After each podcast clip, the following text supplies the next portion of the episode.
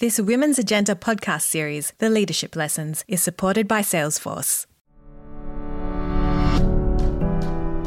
When the pandemic hit in early 2020, almost overnight, the music and arts sector in Australia was brought to a halt. And over 18 months later, things are slowly starting to come back to life. But there are many challenges facing those who work in the arts, especially for those who rely on live performances. My guest today has experienced it all firsthand. I'm Shirley Chowdhary, the host of the Women's Agenda podcast series, The Leadership Lessons, which is made possible thanks to the support of Salesforce. In this episode, I feel really fortunate to be joined by Satu Vänskä, a very talented violinist and a key member of the Australian Chamber Orchestra. In today's conversation, Satu shares some of the fascinating lessons from her global upbringing and speaks about why she believes music is such an important part of all our lives. Most importantly, why we should do everything we can to cherish the music and arts sector and invest in its future. Satu Vänskä, welcome to the Women's Agenda Leadership Lessons podcast. It is lovely to have you here today. And I'd like to start by acknowledging that I am on Cammeraygal land and I pay my deep respects to Aboriginal elders past, present, and emerging. And I thank them for their ongoing custodianship of this land that I have a privilege to live and work on every day. Do you know which land you're on? I'm on the Gayamagal country here on the North Shore or lower northern beaches. Nice, very nice. And I imagine it's a beautiful day out there today as well. It is typical spring muggy day.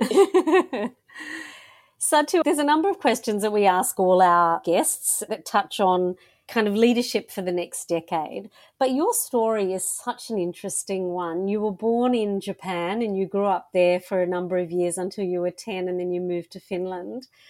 Tell us a little bit about what that was like. Do you remember much about growing up in Japan? I have a great affinity with Japan because I spent about a decade of my life there. So I love hearing what other people's perceptions are of it. And as a young foreign child, I imagine that was a really interesting experience. Yes, it definitely was. And, and I need to stress that I didn't know any other experience because I was born there and I grew up. So being a gaijin kid in Japan was my reality. And we lived in a countryside, so we weren't in the you know big cities. We were close to Kyoto most of the time, but I was born on the smallest main island of Shikoku, this total country area and then grew up close to Kyoto in a town called Otsu, which is about, you know, in Japanese ways, it's a small village of 100,000 people. So it was very rural. We were pretty much the only foreigners around. There were maybe a few others here and there because around Kyoto and Kobe there are a lot of foreigners. But yes, I I grew up in this funny situation at home. We spoke Finnish, but all my friends, my life was this sort of dual life. We spoke Japanese, and of course, I, I felt like I was a Japanese kid, you know, in a way, and uh, as you naturally would do because that's your environment. But also being aware that we were, you know, Finnish at the same time. My parents were missionaries, so that also, of course, brought a sort of a different cultural uh, difference to it because they were Lutheran missionaries and they were there converting Japanese people into into Christianity. So that's you know something else again. So there were a lot of cultural clashes there in many ways. But then on the other hand, my parents, what many missionaries end up doing in Japan is they work as um, social workers almost because in the Japanese culture there's very little support for people with mental health or problems or, or if you sort of fall through the cracks of the society, it's very often that there are these churches, Christian churches, whether they're Catholics or even Mormons or so, they're the places then where people can go to and they are accepted. You know, Japan, wonderful culture as it is, but it can be quite harsh on an individual if, if something goes wrong in your life. Yeah, absolutely. It's so team oriented that being the individual can be difficult. So, Satu, I've been to Shikoku. It's a beautiful, beautiful. I have. It's a beautiful part of town. So, when I was there first as an exchange student, you would have seen all the year 10 students who do the trips through Japan. And on my year 10 trip, I did a trip to Shikoku. It hasn't changed one bit. Yeah, interesting. It was a really beautiful part of town and felt very different to the mainland, like in the way it looked and felt and the people, it, the whole thing. Yeah, very different. And it's very rural. It's very much the fishermen, vegetable growers, and very peaceful. And there's actually really good surf there too. So I was quite surprised. I went there in 2019 again, and, and the trains, they really have those one carriage trains that go every one hour and a half. So it gives you the idea of how rural it is, you know, one carriage and every 90 minutes the train goes. So not the Japan that people usually associate. No. Satu, we talk a lot about diversity these days and diversity of thinking and how important it is to when you're having a discussion about anything or running a business or doing anything really that that diversity of thinking is so important. So you grew up in japan you went back to finland you've traveled everywhere with your music. What do you think that does to your thinking like in terms of expanding your thinking and the way you approach things? How do you think it's changed the way you do things? Well i think that there's the very obvious things on how your brain works is, of course, when you speak different languages. So obviously, your Japanese must be pretty good. Then you know, if you when you're speaking in Japanese, for example, your brain works in a different way. You construct the sentences in a different way, and therefore you see the world from a different way of approaching into things. And it's the same thing when you speak Finnish. It's like your brain switches to a different type and then goes English, you know, German. They're sort of uh, more similar, I suppose, in some ways to me at least because you know finnish japanese very different kind of languages to to any of these. How many languages do you speak? I speak four languages. So i speak german also because i lived in germany when i was an 18 year old i moved there for my studies. But yes i do take it as a great privilege to have had an upbringing where you've grown up in a different culture not of your own but being able to be in a culture and get to know it intimately and then moving into your own culture, so to say, which then to me felt like I was a foreigner, of course. So you sort of always end up being a foreigner wherever you go. And and I have to say that the thing of being a foreigner in your own country is not the most pleasant feeling. But I got used to it too in Finland, and I thought I think I sort of um, integrated. But then I wanted to leave also because I, I always did like the idea of being in a bit more sort of a international atmosphere. And yeah, to your question, what does, you know, diversity, how does it make me? Yeah, it is true that I have always been wanted to seek out a more of a place where there's people from all, all over the place. And that's why I do like being in Australia for that reason that it is a place where everyone's an immigrant one way or another. Mm. Yeah, I think we do a better job of it here, potentially. We make it harder for, I think, for First Nations people whose country it is. But, you know, for all the rest of us, we are all visitors. We've all come here. I absolutely agree with you. I think there is a resilience and a skill set that you learn when you are the outsider.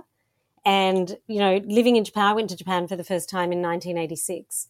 And I was living in a country town, went to Tokyo a number of times, but was living in a country town and I was very much the foreigner. And traveling, you feel that as well. So it builds a resilience, I think.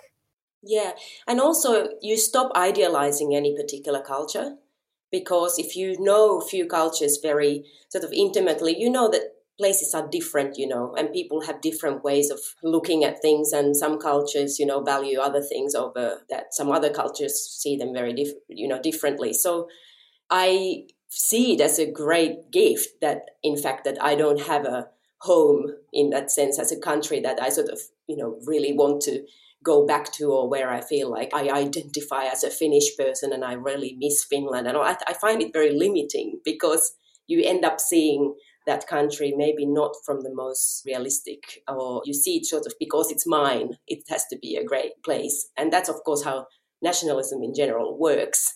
Uh, and it's great to have this feeling of belonging but i don't see that there is a problem in feeling home in lots of different places no, I agree. And I think that, especially after COVID, you know, we, we've all had to spend so many protracted hours where we were for the last two years, having that expansive thinking, but not really identifying home as a place. Uh, more a peace of mind is really it's interesting but also important i think what you said all earlier about language is also something i can identify with i grew up in a home where my parents spoke punjabi and it goes to why diversity of thinking and experience and culture is so important. In Punjabi, you don't really say please. and or thank you. So my parents, when they speak English, don't translate and don't generally use please and thank you, but it's not a rudeness thing. It's just uh, a cultural thing. And I think it's exactly what you said. You put emphasis on different things. And so having people with those different perspectives around the table, you inevitably end up seeing different things as important that might not be highlighted. Yeah, that's exactly right. Yeah. In Finnish, there is no word for please. Yeah. So same thing. Yes. Yeah. Satu, you're at the ACO, the Australian Chamber Orchestra. Tell me a little bit about how the last two years have been, because obviously COVID's been very, very hard for the arts industry, just dreadfully hard. Talk to us a little bit about about not only your own personal experience, but your experience as being part of that sector. Yes. So in March 2020, our last concert was in Launceston, I think it was the 13th of March. And then a few days later, we started to get these messages from Europe saying some of our friends who were playing in orchestras, they said, all concerts have been cancelled till May. And we were going like, that's impossible. You can't cancel concerts, you know, because we are we used to this like canceling is not an option. Like it never was an option. Show must go on, you know. That's the ethos. Even if you're missing, you know, the only reason we wouldn't go on stage if you're missing your arm, you know. So we, we you know, getting on stage in any any situation. So to have this totally this plug being pulled off was such an unthinkable thought. And of course, and I think the whole world was, of course, we were all in a shock. We were all shocked. Know, when it happened. And then the May turned into June, and then it turned. But so, very beginning, when it all happened and everything got cancelled, and we were all trying to get to know this situation in this new sort of world, and we're having a lockdown. What is it even? It was like we were baking banana bread and all that. Like, what was that about?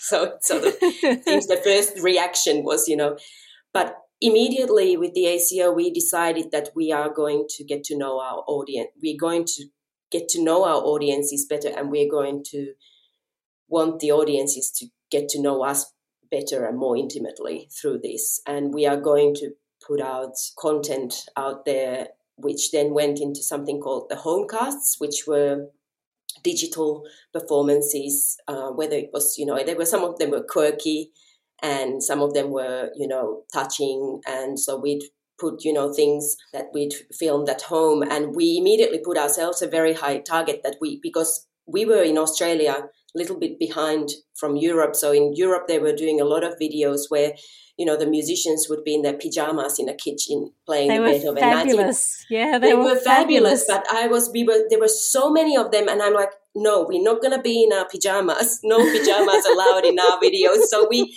we sort of tried to put it into another, you know, like get a proper microphone, try to film it properly. It was very very stressful because we are not technical people. We're musicians. So suddenly we are in a lockdown and Richard, my husband, and I were like operating cameras, mic- microphones. Are they all on? And then you know, and and it's, it, it was a real learning curve.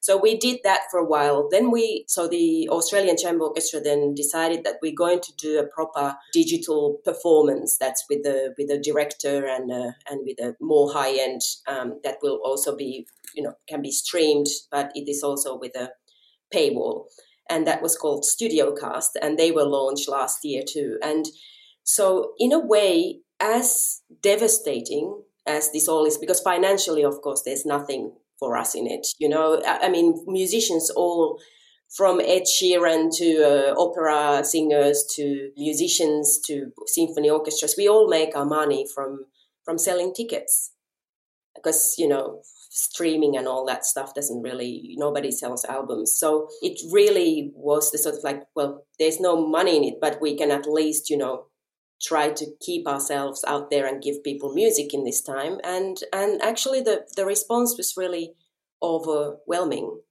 And our audiences really loved it and and and looked forward to it. And then we got into that like lucky situation in Sydney where we were we had about six months where we were performing again. But the uncertainty is you know it, it, it really killed us. I mean the amount of performances that we've cancelled has been sad and it's devastating.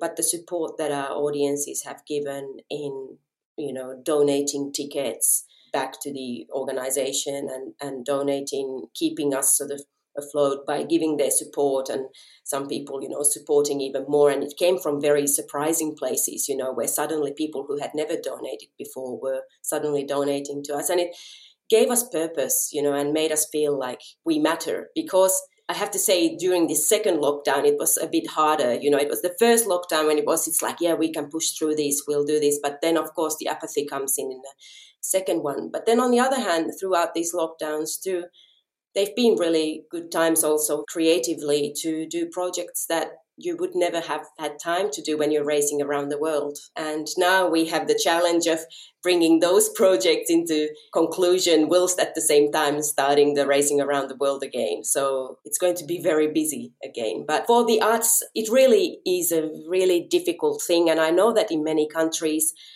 and also in, in Australia, you know, it of course has been very disheartening that, you know, there's, you know, sports things, uh, the world's being turned over for, for football matches to go ahead. But guitar strumming singer can't be in some live, little live venue safely, you know, performing. It's been banned. So it's been really hard. And, um, I am very fortunate that I am in such a well established institution as the ACO, but I really feel for all the freelancers and and also the people who are behind the scenes, all the people who are in the stagecraft people, the lighting people, the sound people, the people who come with the touring. I mean, it's a whole industry that is, you know, suffered so so much. Yeah, absolutely. And I think, you know, we all tend to think of the economic impact of COVID on the arts in, industry. But I think one of the other areas that we tend to forget is I, my daughter was in the um, flagship orchestra of the Australian Youth Orchestra for years. And I saw her, um, she played the violin, and I saw her and my kids as well in different bands they were in get so much energy and socialization and mental health from coming together and playing music as a collective. And so when you're in a COVID lockdown and you're isolated and you're trying to play music together, but you're doing it like this over video conference or how do you create that energy that comes from playing music with somebody next to you? How do you create that energy over video conference? Well, you sort of don't. You know, you can't really play with someone together over video conference. It's the technology isn't there because there's delay. It just doesn't work like that. But I tell you how we did some things. It was extremely stressful. So we would do these Zoom things so that, you know, uh, Richard would be in his studio building a click track and then we'd all have to play our part to the click track. And then there's like 17 different parts that you then put together into thing. And that's how you create it. That was, that, that was the necessity that we had to do if we tried to put something. So it was a lot of editing, a lot of matching, you know, sounds, you know, all this sort of boring stuff that people don't have to know about. But it was then a different kind of product, you know, it's not playing together, but it's actually more like a recorded product, you know, in a strange sort of um, futuristic way that I actually hope that we never have to go back to because we do prefer playing playing together. And um, the ACO was we were very lucky that we actually the time that we didn't play together at all. Last year was very short. It was maybe only a six week period that the orchestra didn't play together as a whole. And um, and even if they weren't for performances, we always kept on doing recordings and things like that. But the longest was this previous lockdown. That was the longest that we we didn't play together. But then when we get together and we're recording again, look, it's like um, you know, it fits like a glove. It, it, it, feels like, oh, this is what it is, you know, this is what it is. We had Professor Raina MacIntyre, who's a leading epidemiologist, come on the show in the last season. And she was saying that going forward, as an epidemiologist, she thinks that this is our future, that we will go from pandemic to pandemic to lockdown to lockdown. Are we building enough resilience? Are we doing everything we can to build resilience in the music industry and in the performance sector in particular? To go forward. How do we do that? Like that just seems like such a hard task. Yeah, and especially that people have their Netflix and all this stuff to binge on, you know, who's got time to then think about music. Um, I'm hoping that there's enough music lovers out there that care about music and that there'll be new mu- like music that's been created or composed or recorded in in the zeitgeist i think it's that's not going to go away. We're going to be a sad society if we just ignore it all and we're going to be like zombies that just on a couch watching tv it doesn't feel right entirely. But look we just have to be flexible. And i have a feeling that yes it's going to be a, some sort of a hybrid version that they're probably not going to be quite as much international touring as they used to be before and they'll be dependent on more digitalization. But the digitalization then means that the audiences also have to get used to maybe not getting everything for free you know because uh, that's a really difficult one. Things cost money to make and if there is nobody everyone expects everything for free these days, which is, I suppose it's going more and more into we'll have to find some other ways than making revenue because that's what it is. If you want musicians to survive, you, you need to pay them something. Which brings us back to a different topic, really, because I think in this country, in Australia in particular, we seem to value sport so much. We would never think of going to a big sports match and getting it for free. We would never think of going on watching international sports stars for free. And yet there seems to be a different view with music. Yeah, but we watch them on television for free because the advertisers play. So the, I'm talking about nobody expects to go to a concert for free, but everybody expects to be able to see something on their phone like this on a one tap and, and not worry, you know, not think about paying. And I do hope that through all this, though, the live experience will become dearer to people's hearts and we can see it already in a way how theaters and concerts you know people do want to attend and because it, it is that moment that we share collectively together with other people. I would hope that there'll be some sort of government policy or understanding towards arts sector that it is actually something that is needed in a society to keep a society uh, safe in the name of well-being of a society. Yeah, absolutely. And it starts with education, doesn't it? It starts with how we educate our young people. Do you think we do enough to teach our children the importance of music and art as they're growing up? We do at a really young age. We take them to all sorts of classes and show them how to beat drums and, you know, clap castanets and but we seem to lose it as they get older. I think that yes, every every child should be given the opportunity to learn an instrument, and and it's something that should be seen as an as an important thing because I mean the studies are all there. It's good for a child, child's brain to to learn an instrument. And ACO has a project in this in St Mary's North Public School in Western Sydney where all children from year one through to year three, I think now, or year four even, they all play the violin or cello and they all come to school before school and they practice every morning 15, uh, 15 minutes together. Once a week, they have a music lesson then from one of the tutors that is um, provided by ACO. And it is the principal of that school, and I've been there witnessing this, you know, with, with being very moved by it. And the principal of the school is just saying that the attendance, school attendance, just has been not not she can't believe it. And children, and these are children who are many from very disadvantaged families and, and from difficult circumstances who struggle a lot in life and who are expected to struggle in life. And, and these kids, they just love it. They just love playing the music and they've been also like taught it's it's with great discipline you know like a, uh, the the tutor it's it's just amazing and and they they just love being able to having this tactile experience of you know playing the violin and then when they got the bow licenses when they were allowed you know they were so excited and you could see the you know the happiness in their eyes and they've got something to aspire to. And what i think is so important about music for children especially in this you know in this life of this that we live in this i want now i i you know this total instant gratification is what's so beautiful about playing music together with other children, whether it's Baba Black Sheep or Beethoven Symphony, doesn't really matter, but playing together, it gives you this feeling that there's something bigger than yourself in this world. You're part of something that you, you get this access to something that you couldn't achieve by yourself, but because you're doing it with others, you're sort of tapping into something bigger than yourself and something that's worth aspiring. I'm sure it's something that your kids felt when they were in a Sydney youth. Oh, absolutely. And, you know, between it, we've got my daughter played violin and piano, and my son then did uh, bagpipes, guitar, and voice, and my youngest one does trumpet. So between them, they've got a mix. But wow, I can imagine the noise in the house. Yeah, the we're lucky the now. They're all going at the same time. They're all older, so it's real music, but it's given them a sense of belonging.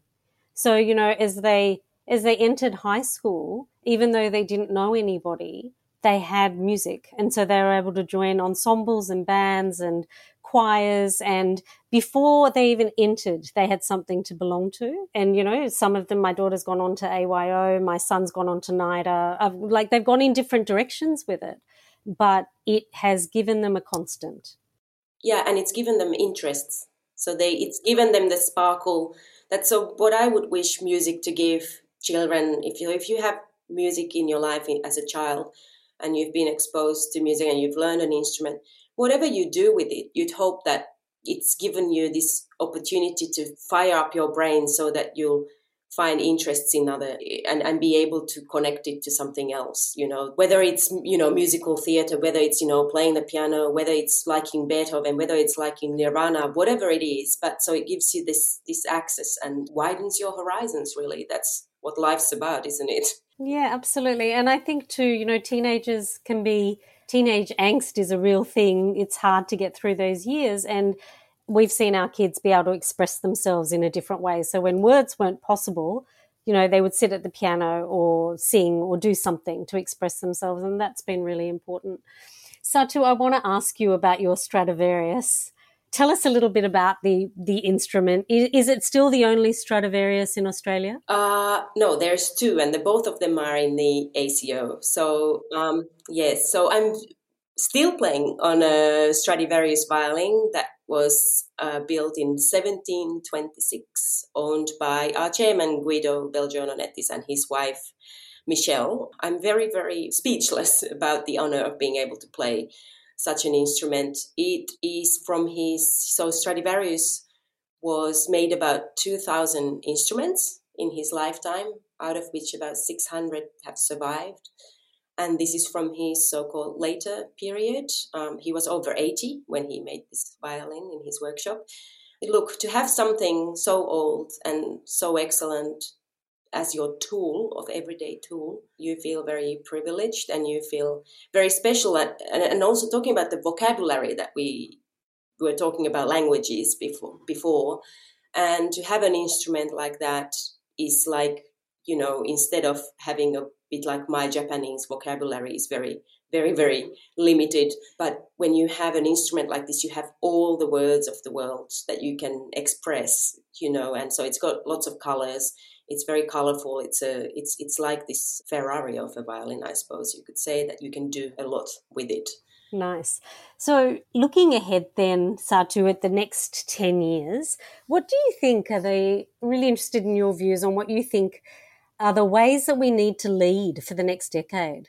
Like you've just talked about the resilience that musicians in the ACO had to display to get us through COVID. You put on music for everybody to hear you shared your gift with us during the lockdown. What do you think you need to think about for the next decade? I think there is something about, particularly in the music field or in our field, especially classical music, um, I'm very conscious of the danger of stagnation that comes through, you know, like these big orchestras like the Vienna Philharmonic, who had their first female player in 2003 you know it's just like that's that's crazy. You know that, that's one extreme. But there is still a big following for this and they sort of like they, they treat it almost like they're happy to be in their aspic in their museum you know they're happy to be in that. So that's the one extreme and that's a sort of world that i'm quite happy to sort of look from outside and go hmm, go. But that world is also changing quite quickly with you know all these female conductors and the world is changing but I think artistically diversifying your talents and seeing how you fit into the 21st century as a, a so-called classical violinist is we all have to ask ourselves like what's what's my place in this? How am i i hate the word relevant but but it is important to ask ourselves that and how how am i making it so that it's accessible for for new or you know for newer audiences whilst keeping older and and and therefore comes the word diversity okay? I think we have to diversify our talents and our skills in a way that because as a classical musician we have a great gift in having you know hundreds of years of notated music music that is so different you know goes from early baroque all the way to contemporary and the avant-garde and everything and there's so much in between. It's a great gift that we can share with the world and so we have a perspective. So talking about again, like it's a very diverse perspective that comes through this music, and therefore it's also I think it's important that we also create our own music that goes whatever it is. You know, people have different different styles, but collaborating with different kinds of musicians who are not necessarily from our world, and also writing your own music that is somehow you know whatever it is whether it's writing for films whether it's uh, writing songs whether it's you know this or that i think it's very very important for us to bring our perspective into the different type of worlds uh, that we're living in and try to get out of this aspect of uh, classical music world which can be very daunting and a bit scary for you know the average punter. And i can't blame them for that you know. If the idea is that the first female musician of an orchestra was appointed in 2003 i mean why should anyone be interested in a in, in, an institution like that?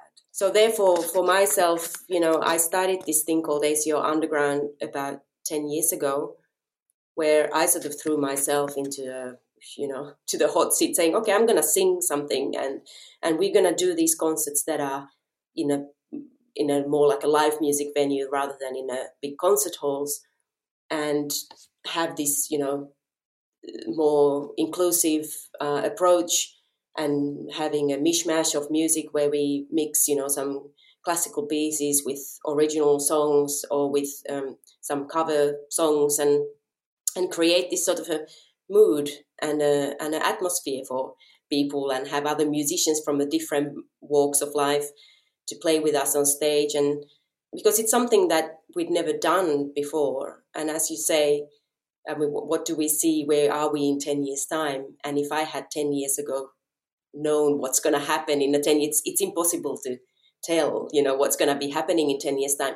But you can do things and you can do new things and see what works and what doesn't and, and be open open minded. And that's what I think is the most important thing for us to keep open minded and to be aware of the times and seek out other people who you want to work with who share similar values as you do because these days as musicians you know it's the rock musicians who are suffering just as much as the classical musicians you know there's very little opportunity for bands to be playing live. There's jazz musicians were you know it's their lives have always been tough. So i see that more we sort of get together and try to not just help each other but create things together is going to be helpful. And we can i'm sure get the message through to the wider audience is much better than us all staying in our own little worlds. And there's a place for that too but that's what i'd like to sort of advocate especially as a classical musician. It was devastating to watch the decimation of the music and arts sector during the covid lockdown. Like travel and hospitality, it was awful to watch the entire sector come to a standstill. Yet, like so many of our learnings through the pandemic, it was heartwarming to see the way that artists and the sector more generally created opportunity out of the lockdown. Artists who put on weekly ad hoc concerts and organisations like the ACO who stepped up to give us joy during lockdown and take us all on a journey of how we could interact with the sector differently. Satu was instrumental in taking us through that journey with ACO, and it was a pleasure today to hear the other side of that the creativity, the learning, and the joy that she was able to create during that time. Thanks so much for joining us for this episode of the Leadership Lessons produced by Women's Agenda. This episode was creatively produced by Allison Ho and made possible through the support of Salesforce. You can contact us via Women's Agenda or me, Shirley Chowdhary, anywhere on social media. Women's Agenda comes out every weekday, and you can read it and subscribe at womensagenda.com.au. We'll see you next week for the last guest of this season. Women's Agenda is proud to partner with Salesforce on this podcast series. As the world's leading CRM, Salesforce continues to be a different kind of Fortune 500 company, one that cares and gives back to the community, yet innovates like a startup. Equality is a core value at Salesforce, and as a business, believes that its higher purpose is to drive equality for all. For more, visit salesforce.com.